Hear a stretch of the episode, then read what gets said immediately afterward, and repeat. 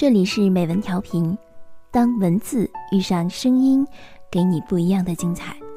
我是主播雨晨，今天为你带来的文章来自李意南，名为《谁在悄悄等你回信》。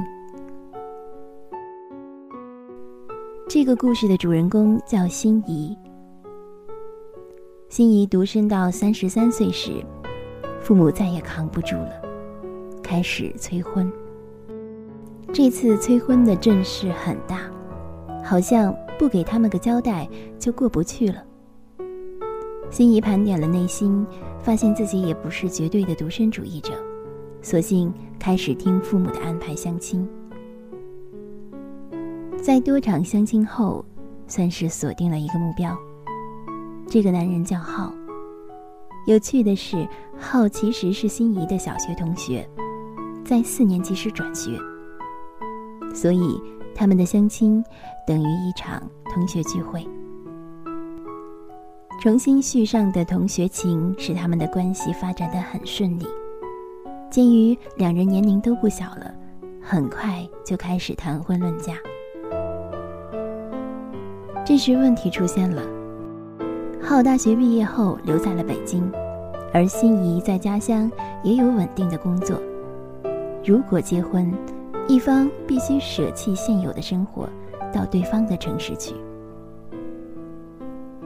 为了爱情，心仪决定放弃待遇优厚的工作，结婚后跟随浩去北京发展。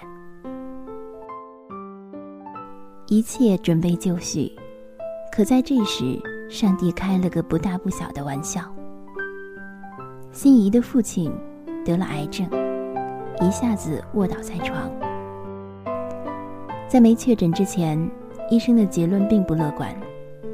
如果是恶性肿瘤，老人最多还能活两年。像心仪这样的独生子女，这时离开父亲是不可能的。于是他决定先留在家里照顾父亲，两年后再随浩去北京。如果父亲没事儿，不出一年，他和浩。也就能团聚了。这个想法该怎样告诉男友？心怡很犯难，毕竟是一件需要对方理解的事情。直接说出来，会不会显得很冒失？想来想去，心怡选择发短信告诉浩。这条短信写得很长，删改了多次。直到他认为能充分表达自己的意思，而且也不显得越俎代庖。然后他开始等待，这种等待简直度日如年，他也难免有点焦急。足足等了两天，答复没有来。第三天晚上，在 QQ 上见到浩。两人又闲聊了几句，浩没提起那件事儿，就像什么都不知道一样。以后几天，他还能在网上见到浩，两人仍聊着各种话题。对那天的短信，浩却一直只字不提。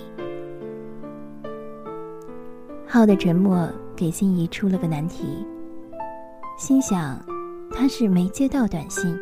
还是有什么别的原因，或者他不提，就是一种回答。为了求证浩的想法，心仪去了趟北京。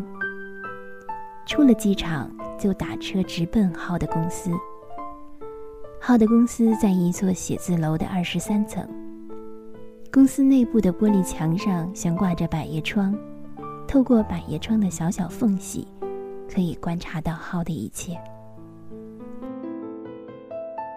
心仪看见坐在办公室里的浩，灵机一动，他决定先不去找浩，而是拿出手机，把之前的短信又发了一遍。然后，心仪伸长了脖子，默默地注视着浩。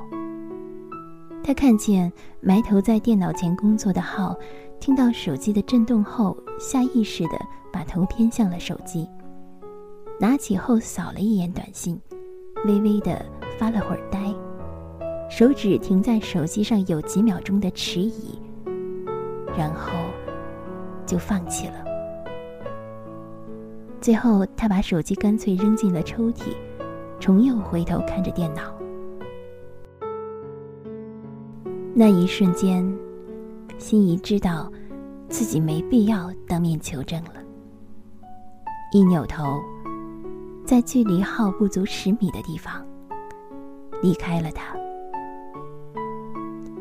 在北京街头乱转了半天，那种异乡异客的落寞感。加剧了失恋的痛感，他决定买当天的火车票，马上回家。因为来的仓促，钱带的不多，他买了一张慢车车票。这种火车从北京到西安要走二十个小时，于是心仪就有了一段在他的生命中最难熬的旅程。坐在人员繁杂、充斥着方便面味道的硬座车厢里，心一饿得眼冒金星，每一种食物的气味都提示着他胃的虚空。到站后，心仪下了火车，来到自家楼下的面馆前。当那种亲切的味道从面馆里传出来时，心一突然就释怀了。他发现，自己也不那么爱好。他失去爱情的痛楚，都盖不住饥饿时见到一碗面的欢快。后来，父亲的肿瘤被确诊为良性，他和浩回到朋友的状态，偶尔在 QQ 上遇见，聊两句工作和生活。他说，他能理解浩当时的拒绝。倒是在经历这事儿以后，家里人再也不催着他结婚了。心仪仍做着以前的工作，收入颇丰，积攒下来的钱买了两处房子。对爱情，不拒绝，也不刻意追求。一天，我听好友讲了心仪的故事，他说，这是他遇见的女孩中。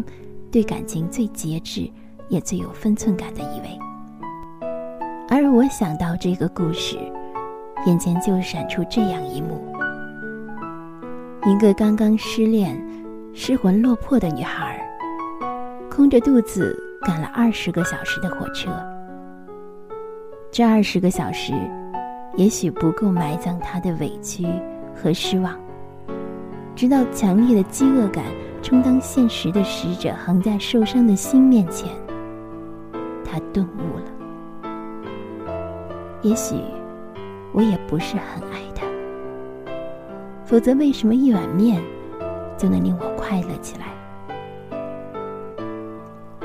生活往往就是如此，爱使人快乐，但那不是唯一的快乐，正如它不是唯一的苦痛一样。这里依然是美文调频，我是主播雨晨。刚刚为大家带来的是来自李一男的《谁在悄悄等你回信》，希望大家喜欢。我们下期节目再会。